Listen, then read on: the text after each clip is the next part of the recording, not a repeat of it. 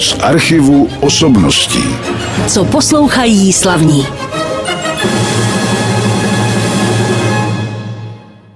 Tuhle skladbu na začátku dnešního vydání pořadu z archivu osobností jste určitě poznali. Já vám prozradím, že na klavír hrál Martin Kasík a na housle můj dnešní host ve studiu Rádia Klasik Praha, Jiří Vodička, kterého vítám. Dobrý den. Dobrý den, zdravím všechny posluchače. Který je teda samozřejmě houslistou a zároveň koncertním mistrem České filharmonie. Jedním ze tří, teda abych to upřesnil, ještě Jan Fischer a Jan Mráček. Vy jste, pokud se dobře pamatuji, tak, protože občas zajedu do Luhačovic, a to už je hrozně dlouho, v roce dva tisíce čtrnáct jste se tam stal vítězem těch mistrovských kurzů Václava Udečka. To už je hrozně dlouhá doba, když si to vezmeme, ale za těch pár let jste vystřídal hodně orchestrů, když se teď budeme bavit o orchestrech, a byl jste někdy předtím zaměstnancem u nějakého tělesa? Nebyl, já jsem vlastně do mého nástupu do České filharmonie na pozici koncertního mistra byl jenom na jaksi volné noze, solové dráze, a s tím, že vzhledem k tomu, že to místo se obsazuje třeba jednou za několik desítek let, tak vlastně jsem si řekl, že by to byla možná dobrá příležitost to zkusit. A ono to nakonec vyšlo. Takže to vlastně byla taková, byl to moment, který přišel velmi rychle v tom rozhodnutí. Nikdy jsem jako to neplánoval, že by to byl můj cíl, protože jsem duší solista a komorní hráč, takže to je pro mě absolutně na prvním místě, takže vlastně tohle to se nějakým způsobem vlastně přidalo do toho, co dělám. No ale teď je to stále zaměstnání de facto. Určitě, určitě. Teď už jste teda nejste na volné noze. Patří to ke mně. A jak se to dá všechno skloubit dohromady právě s tím, že chcete hrát komořinu a že chcete vystupovat solově? Ono samozřejmě jedno podporuje druhé. Je to velmi výhodné v tom, že si vždycky udělám daleko lepší, ucelenější hudební představu o dílech, které jsem znal pouze ze solového nebo komorního programu, protože najednou, když se ponořím do hudby těch stejných autorů, kteří píší symfonická díla nebo napsali symfonická díla, která poznám v tom orchestru, tak najednou mi to rozšíří daleko víc ten hudební obzor. Mm-hmm. A to si myslím, že je strašně cenný a velmi mocný, protože potom člověk vlastně i zpětně věci, které už dřív studoval, tak najednou cítí jinak, anebo má nějakým způsobem třeba pozměnit jinou představu hudební. A to si myslím, že je velmi dobrý. To, co je samozřejmě zase na druhé straně velice náročné, to skloubit dohromady, tak je vlastně ta fyzická aktivita a únava, kterou člověk v orchestru má, protože v orchestru ty zkoušky a repertoár, který občas máme, je velice náročný.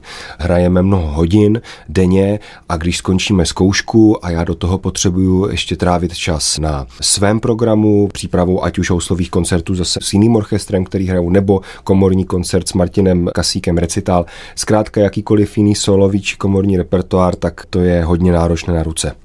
Když jste teď mluvil s Martinem Kasíkem, který hrál taky v té první ukázce, tak to vypadá, že jste se našli a padli jste si do noty. Určitě, my se s Martinem známe řadu let. Paradoxně jsme se dali hudebně dohromady až vlastně po mém příchodu do Prahy z Ostravy, byť jsme oba vlastně krajani z Moravskoslezského kraje, tak nyní to je nějakých asi třináct let, co spolu hrajeme, a musím říct, že vlastně to naše hudební partnerství je unikátní v tom, že my prakticky nemusíme absolutně rozebírat, co hrajeme ve smyslu pojetí toho, co bychom jak kdo chtěl.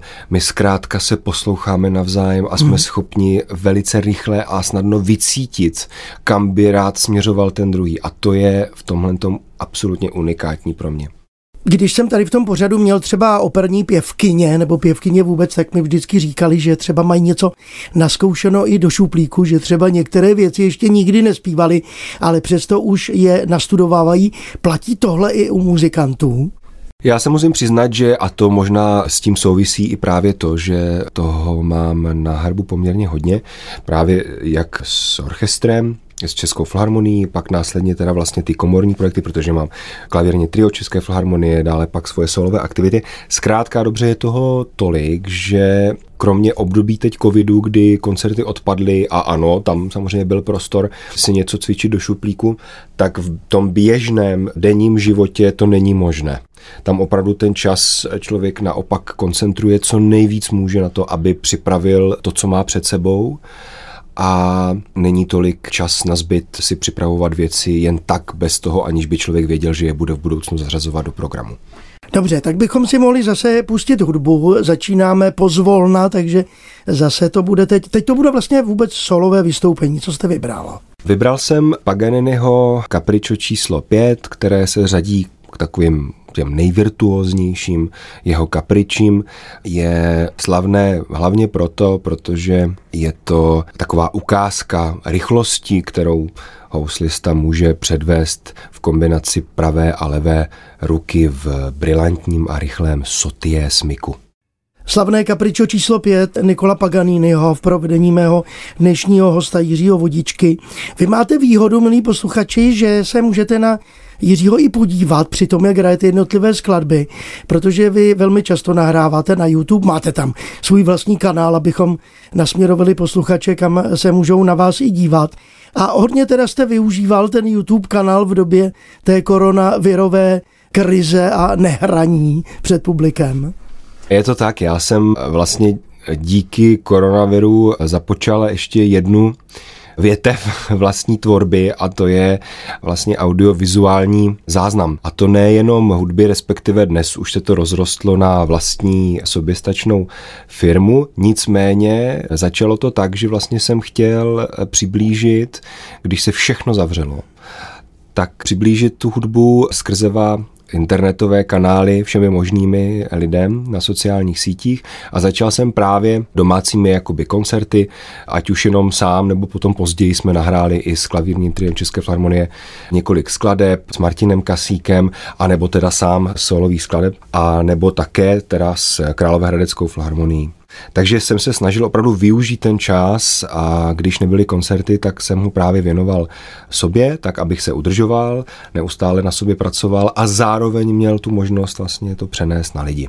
Ale měli jste asi výhodu, že jste nemuseli mít teda roušky při nahrávání ve studiu, předpokládám. Aho. Jak by se hrálo s rouškou na housle? No, ono by to šlo, asi. No, my jsme vlastně na začátku, když ta pandemie začala, tak jsme po, já nevím, měsíci, dvou, teď už si to nepamatuju přesně, ale s Českou filharmonií vlastně teda na komorních koncertech, které se dělaly ve Dvořákově síni a byly to sbírky, které se pořádaly v spolupráci i s Českou televizí, tak ty počáteční koncerty, pokud si právě pamatuju správně, tak byly s rouškou. Mm-hmm. My jsme hráli s Martinem Kasíkem, tuším, Smetanu z domoviny a tu jsme tehdy hráli s rouškou. Mm-hmm. A to určitě není příjemný, také si pamatuju, myslím, že s i, i Vošem Kahánkem jsme hráli větu z Mendelssohnova dvojkoncertu pro housle a klavír, a to už potom bylo s orchestrem a tuším, že také s rouškou. Zkrátka ty počátky byly samozřejmě roušku i pro nás, pro umělce, pro hráče a to nic samozřejmě příjemného není, protože ono se to třeba nezdá, ale občas se u toho hodně zadýcháme. Je to fyzická aktivita velká a pokud nemůžete dobře volně dýchat, tak to není nic příjemného. A hráči na dechové nástroje teda měli smůlu. Ano. Samozřejmě tam to jinak, jinak nejde. No ale koronavirovou dobu jste přežil, teď už je dostatek vystoupení. Ono je to na jednu stranu určitě znát, že se to uvolňuje, ale problém je v mých očích ten, že kultura obecně je věc, která je zaorměnuje, která funguje dobře v dobách, kdy je přebytek, hmm. nadbytek, jo, kdy se zkrátka máme dobře, protože to není chleba pro lidi, je to prostě volná zábava pro to publikum, které na koncerty chodí. A tady cítím, že je velký tlak na pořadatele, kteří si myslím, že to velice pociťují od podpory jak ze strany samozřejmě státu, až po privátní hmm. sponzory, partnery, kteří také přišli určitě o značnou část svých zisků, které naopak by potom mohli dát jako podporu na tuto činnost. Takže na jednu stranu ano, ta touha a chuť pořadatelů obnovovat ty sezóny a plánovat dál je, ale s každým prakticky, s kým mluvím, tak právě toto je ten problém, který je nyní ex post vlastně finanční. Je to tak a navíc to bylo znát, že přece jenom těch posluchačů, nevím teda, jak to bylo na koncertech České filharmonie, ale v jiných sálech nebylo tolik jako před tou koronavirovou krizí. Určitě, určitě si myslím, že vlastně abonenti České filharmonie jsou, bych řekl, výjimkou, protože pořád je to orchestr číslo jedna, je to asi hlavní sál, vůbec prostor v České republice, takže tam samozřejmě to není asi úplně srovnatelné se zbytkem republiky, takže co mohu jako říct, tak opravdu někde je to velmi znát, že se lidi báli nebo bojí chodit na koncerty, teď už třeba tolik ne, už s příchodem jara, tak je to lepší, ale určitě to není absolutně tak, jak to bylo dřív. Tak pojďme si pustit zase další vystoupení vaše na rádiu Klasik Praha, i když zase koukám, bude sólové. Co jste vybral? Následující skladba sólová patří v poslední době k mým nejoblíbenějším, řekněme. Je to od Donizettiho parafráze na operu Lucia di Lammermoor a objevil jsem ji, když jsem si poslouchal záznamy s houslistou Vášou Příhodou, mm-hmm. který už si ani nepamatuju, co to byl za film, kde měl takovou mini roličku houslisty, který hraje pro jednu dámu, nebo to je nějaký soukromý koncert s pánem a snaží se jí uhrančit svým hraním. Byl to německý film a právě tam hraje tuto skladbu a já jsem jí takhle slyšel poprvé tehdy na tomto záznamu a, a zatoužil jsem jí hrát a zařadit do svého repertoáru, takže právě tuto skladbu nyní můžete slyšet. Tak jsme dokončili tu kapitolu, kde jsme hráli skladby pro solo housle, teda v jednom případě to bylo s klavírem Martina Kasíka, teď ale Donizettiho parafráze na jeho vlastní operu Lucia di Lammermoor. A teď za malý okamžik přejdeme k té orchestrální činnosti mého dnešního hosta, houslisty a koncertního mistra České filharmonie Jiřího Vodičky. Co se týče té vaší spolupráce s orchestry, tak ta, jak už jsem říkal na začátku, byla velká. Vzpomenete si na nějaký třeba exotický orchestr, s kterým jste měl možnost vystoupit? Pro vás teda. Ano, tak samozřejmě to byla celá řada. Ale vzhledem k tomu, jak jsme se tady bavili o té covidové době, tak vlastně až teď pro většinu lidí je známo město Wuhan, odkud mm-hmm. právě covid přišel a já Wuhan a Wuhanskou filharmonii znám velmi dobře a to od svých sedmnácti let, kam jsem jezdil hrát někdy i několikrát ročně. Tam jsem opravdu strávil dohromady poměrně hodně času. S tím orchestrem jsem přehrál značnou část velkých houslových koncertů světového repertoáru. Znám jejich krásný nový sál, který teda už stojí posledních pár let. Takže to je třeba orchestr, který je vzhledem teda k dnešní době zajímavé. Potom samozřejmě Bangkok třeba, to bylo taky hmm. zajímavé místo. V Jižní Americe, São Paulo, různé, když říkáte, exotické orchestry. Takže jich je samozřejmě celá řada, ale v tomto ohledu asi nejvíc a hlavně partnerským vlastně orchestrem, se kterým spolupracuju právě dlouhá léta, tak je ten Wuhan. Ale asi člověk nemá moc času prohlédnout si podrobně to místo, kam jede jako solista hrát. Určitě ne, ale v tomhle právě je výhoda, když se tam vracíte. Protože když se tam vracíte, tak vždycky stihnete alespoň trochu a když tam jedete už třeba po dvacáté, tak samozřejmě už toho kus znáte. Velkou výhodou je, když jsou to ne jednotlivé koncerty, ale turné, protože většinou máte nějaký volný den a ten volný den potom můžete strávit poznáním té země nebo toho místa, kde jste. Takže to je aspoň trochu výhoda, že člověk není jenom cestovatel, který jde do sálu, na hotel a pryč, ale že má občas i příležitost vlastně poznat to místo, kde je. No a jak je to se stěhováním houslí? Vy hrajete na významný nástroj, můžeme to říct? Já mám to štěstí, že mohu hrát na jeden z nejúžasnějších nástrojů, který tady v České republice je, Josef Galiáno sedmnáct set sedmdesát čtyři, italský mistr, který patří k těm top nástrojům, houslařům na světě historicky a jsem rád, že tento kus jsem našel po roce a půl hledání, kde jsem zkoušel desítky, desítky nástrojů a tento konkrétní, který se zakoupil v Londýně, tak na něj můžu hrát. Ono se tam vždycky mluví o té ceně, ale ta cena je neskonale vyšší, protože je tam ta cena historická, která se v penězích vyjádřit nedá. No a jak musíte dbát o svůj nástroj, to znamená pořád držet v náručí. Tak určitě musíme na něj dávat pozor, to je jasné. Já za ten život, kdy člověk má ty housle v mém případě od šesti let v ruce, tak je to prakticky součást mého těla. To znamená, já naopak mám vlastně divný pocit, když ty housle nemám, než když je mám. Takže když je mám na zádech nebo na rameni, tak mi to nepřijde nějak zvláštní a nemám extra strach. Jenom takovou vsuvku a příhodu, když jsem byl v New Yorku před x lety na soutěži Young Concert Artist, tak jsem tam měl možnost si zapůjčit a po celou tu dobu té soutěže hrát na housle, které jsem nevěděl tehdy, jaké budou. Měl jsem jenom domluvené místo, na jakémsi místě, u jakéhosi pána, a ten přinesl nástroj, ať si ho zkusím a zapůjčím jeho. No a on z toho se vyklubal Antonio Stradivari. Ten přebíral jsem ho, byl jsem v absolutním šoku, dostal jsem jenom na podpis kus papíru, kde byla napsaná hodnota. Ta hodnota toho nástroje konkrétního byly dva miliony dolarů. A ten nástroj jsem dostal v absolutně nejlevnějším, nejobyčejnějším, poměrně vošuntělým starším futrálu. A s ním jsem se vydal pěšky do newyorského metra, které, pokud posluchači ví, tak určitě New York není jedno z těch bezpečných míst na světě, takže tam člověk prostě si musí říct, pod svícnem je největší tma. A naopak, když by člověk ukazoval a měl by to na zlatým řetěze, když to řeknu v vozovkách, tak samozřejmě na to člověk zbytečně upozorní. Tak mu to ukradnou. Ano. Prostě jinak řečeno. Tak to byla taková zajímavost o nástrojích a mimochodem ta následující ukázka, kterou jste připravil, ta bude hrána na toho Galiányho. Ano, přesně tak.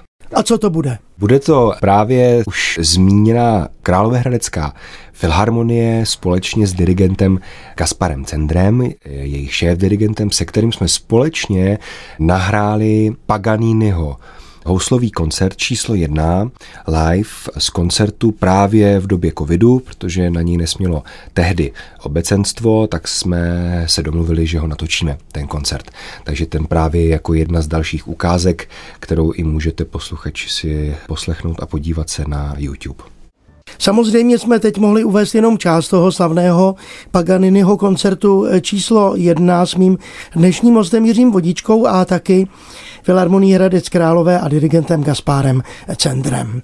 Budeme mít před sebou ještě dvě ukázky, ale teď se chci zeptat ještě na vaši pedagogickou činnost. Vy jste tady už vyjmenoval všechno možné a ještě k tomu teda učíte, takže a kde všude? Tak krom svých pěti dětí... Taky učíte. Které, tak, ne, to je taková jenom jako elegrace, ale když jsem se přestěhoval do Prahy, tak jsem záhy se stal teda pedagogem Pražské konzervatoře, kde jsem dodnes, sice teda s malým úvazkem, protože z časových důvodů to není možné, a zároveň v posledních pár letech jsem se ještě rozkročil do Ostravy, zpátky do svého rodného města, a to na Ostravskou univerzitu, kde jsem sám vystudoval vlastně u pana profesora Zdeňka Goly, a tam teda také mám, mám malý úvazek, takže to je moje pedagogická činnost, která je moje srdcovka, protože v tom já jsem měl velký štěstí opravdu v mém profesorovi, který mě strašně moc předal, a já si myslím, že je dobře, když to, co jsem získal, tak můžu zase předat dál. A musím říct, že mě to baví, i když jsem velmi omezený časem, tak přesto aspoň trochu, co můžu, tak se snažím pedagogické činnosti věnovat. Zároveň jsem také pedagogem houslových kurzů letních u kamaráda, kolegy, dirigenta skvělého českého Tomáše Netopila v Kroměříži, v jeho hudební akademii, takže tam se střídáme i s kolegou Jan Mráčkem, takže tam se snažím působit a zakotvit. Teď jsem tam byl dva roky po sobě, teď naopak se zase prostřídáme s Honzou, protože já zase musím na turné s Českou filharmonií, ale určitě ta pedagogická činnost patří k mé osobě. Tak toho máte hodně, a když se ještě zeptám na nějaké koníčky, záliby, zbývá čas na něco? Já jsem workoholik, já nedokážu sedět se složenýma rukama, takže já si vždycky najdu nějakou činnost, u které vlastně si odpočinu, a tím, že to je protipól toho, co dělám celý život, všechno to, co se točí kolem hraní, tak je pro mě odpočinek. Tak to vám teda závidím, ale samozřejmě přeju zároveň. My jsme už tady měli v jedné nahrávce Martina Kasíka na začátku našeho pořadu spolu s vámi. Vy jste taky založili trio při České filharmonii, tak o tom bychom mohli taky něco říct, protože bude znít i ukázka. S Martinem Kasíkem jste se znali, přibrali jste, tuším, Václava Petra, ano, violončelistu. Tak bylo to jaksi nějak spontánní, nebo na požadavek České filharmonie? Ta myšlenka vznikla ode mě ve chvíli, kdy už jsem vlastně opouštěl Smetanovo trio, tak jsem věděl, že mi bude ten repertoár chybět. Protože já jsem opustil trio před řadou let z časových důvodů, už to nebylo možné skloubit. dohromady všechno, ale ukázalo se opravdu, že ten repertoár, který jsem nabral za ty roky, tak mi chybí zkrátka a tím, že samozřejmě kolega Václav Petr byl volný v tu dobu, my jsme s Martinem Kasíkem o tom na našich recitálech také mluvili, takže vlastně ta myšlenka potom už byla velmi blízko k té realizaci, ale bohužel k naší smůle jsme trio založili asi měsíc předtím, než přišel covid, takže samozřejmě všechny koncerty a inaugurační koncert, který jsme měli mít v Rudolfinu, tak všechno se zrušilo, přesunulo, my jsme právě udělali vlastně v té době jenom videonahrávky, které jsme dali k dispozici online, aby jsme se vůbec prezentovali a vlastně až teď máme naše první společné koncerty a jenom takovou vsuvku. My jsme právě využili toho času, když jsme měli takovouhle profesionální videonahrávku, tak jsme ji použili na mezinárodní soutěž komorní do Vídně, kde jsme nahrávku poslali a tu soutěž jsme vyhráli. A náš úplně první koncert, který jsme měli před publikem, tak byl v Musikvereinu ve Vídni. Mm-hmm. Takže to je vlastně taková hrozně pro nás úsměvná story, protože jsme založili soubor, který neměl tu možnost do poměrně krátké doby ještě hrát pro publikum, ale přesto jsme měli možnost vyhrát mezinárodní soutěž a hrát v cizí zemi, ne u nás. A my tady máme nahrávku teda toho tria. Co uslyšíme? Uslyšíme výběr z našich oblíbených beržeret Bohuslava Martinů, které právě můžete také shlédnout na YouTube, které jsme natočili, měli ve světě veliký úspěch, protože jsme je natočili v dobovém kabátku Bohuslava Martinů, který beržerety psal sice ještě ve Francii, ale bylo to v jeho období, kdy působil v Americe a měl tam veliké úspěchy. Teď jsme slyšeli část díla beržerety, tedy Bohuslava Martinů, v provedení klavírního tria České filharmonie. Jmenuje se to tak, říkám to dobře. Ano, ano. Tedy Martin Kasík, klavír, můj dnešní host Jiří Vodička na housle a Václav Petr na violončelo. Mimochodem ještě jsem se chtěl zeptat na jednu věc, na kterou jsem narazil teď v nedávné době, a to je projekt I Mucha, mimo jiných, které jste dělali. Co to bylo za projekt? Je to vlastně zhudebněné, nebo zhudebněné, spíš je to prostě projekt, který má audiovizuálně přiblížit dílo Alfonse Muchy a jeho života. A já mám to štěstí, protože spolupracuju už dlouhá léta s, právě s producentem tohoto projektu, Michalem Vořákem, takže tam mám několik vstupů právě, kde hrajou vlastně pod animaci tady tohoto krásného díla, které vzniklo během loňského roku, které jsme natočili a měla by být premiéra v tomto roce v O dva aréně. A předpremiéra byla v Dubaji na tom expu mezinárodním, nevím, jestli to v době, kdy vysíláme ten rozhovor, už skončilo nebo ne, skončilo. Tak to neuvidíte už v Dubaji, kdybyste tam vyrazili. Vy jste se tam dostal do Dubaje? Já jsem bohužel nemohl, protože jsem měl právě koncerty s klavírním triem, takže jsem nemohl, ale určitě se chystám na premiéru právě do O dva arény, které bych se měl zúčastnit.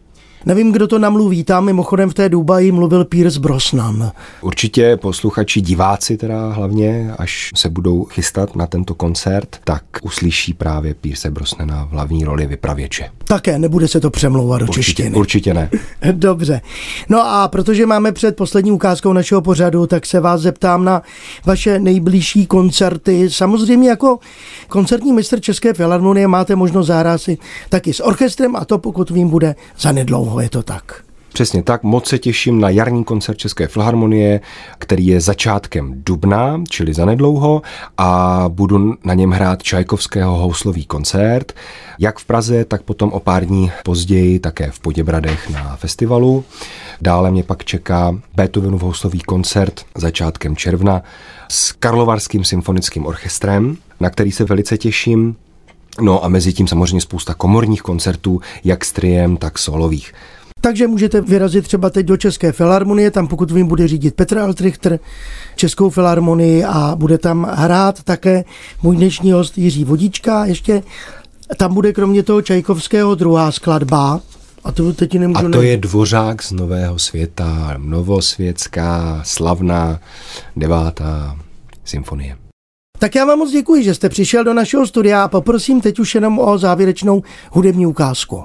Je to jeden z mých oblíbených houslových koncertů, a to Šostakovič a jeho houslový koncert číslo jedna se slavnou pasakálí kadencí, ale posluchači teď si poslechnou jeho druhou větu.